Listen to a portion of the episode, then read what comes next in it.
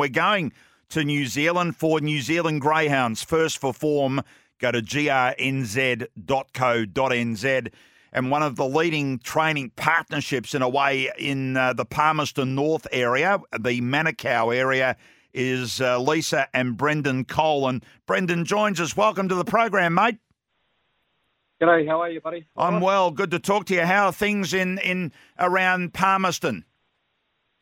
Beautiful today, mate. It's beautiful and sunny. Um, yeah, had a couple of really cracker days, so hopefully the sun's about to stay and it'll roll on and we can move on that winter period that we've had. And you've been able to get and, and continue racing. That's been, I guess, the big thing for many participants over there around your your COVID.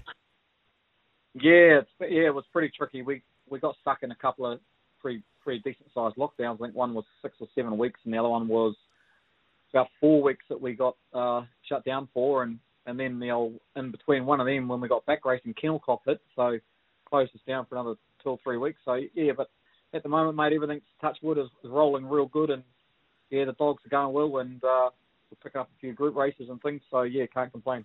That's the good thing. I urge our listeners to grab a pen and paper because we're going to get a couple of winners, hopefully, for Manawatu tomorrow from Brendan. But a bit more about your business. You don't only race your greyhounds, but you've got a, a strong breeding angle to it.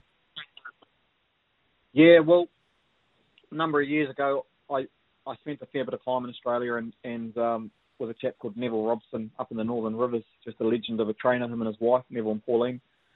And I used to just buy ready to run dogs.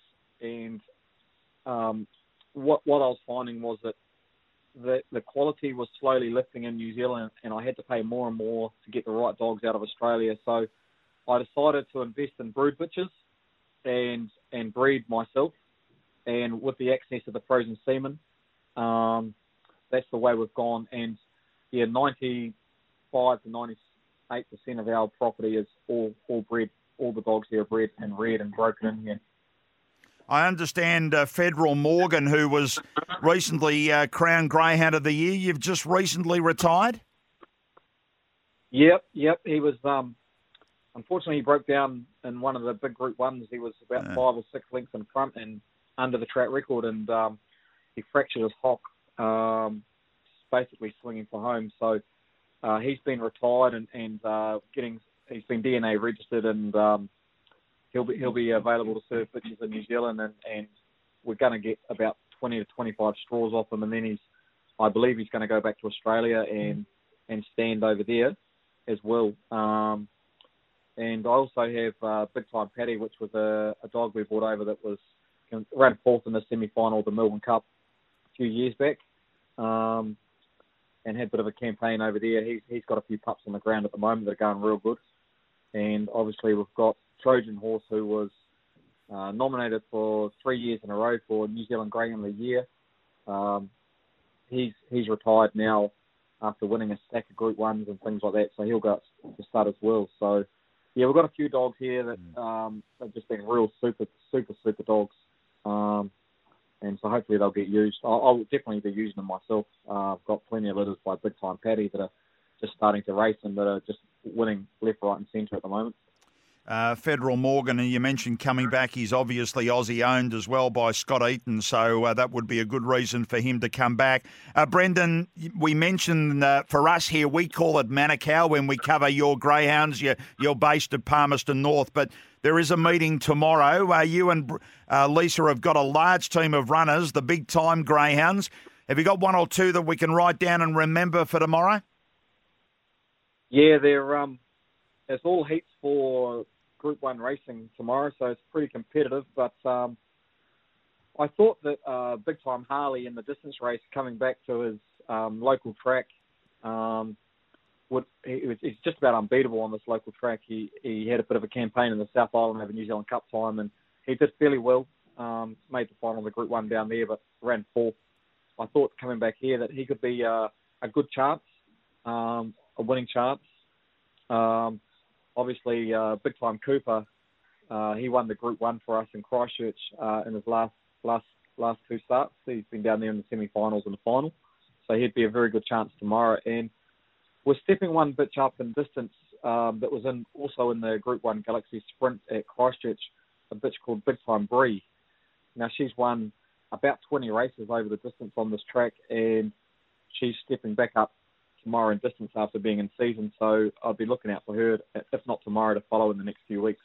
Okay, uh, so I was just trying to find their race numbers, so I'll do that for our listeners, an update on that in a moment. So um, I've got to ask you, leaving, where did the big time name come from?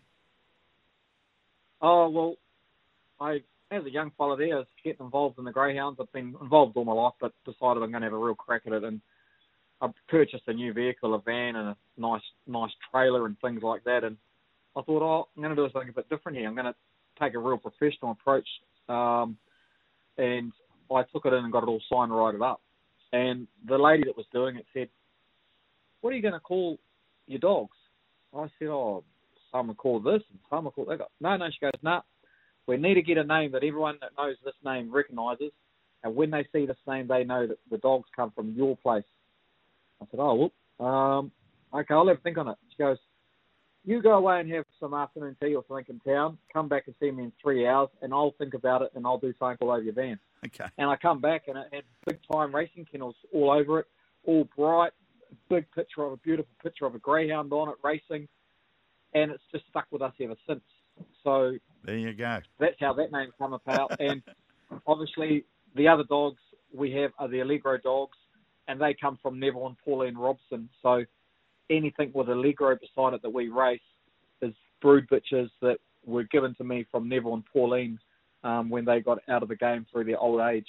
And in honour of that, I keep the Allegro name going.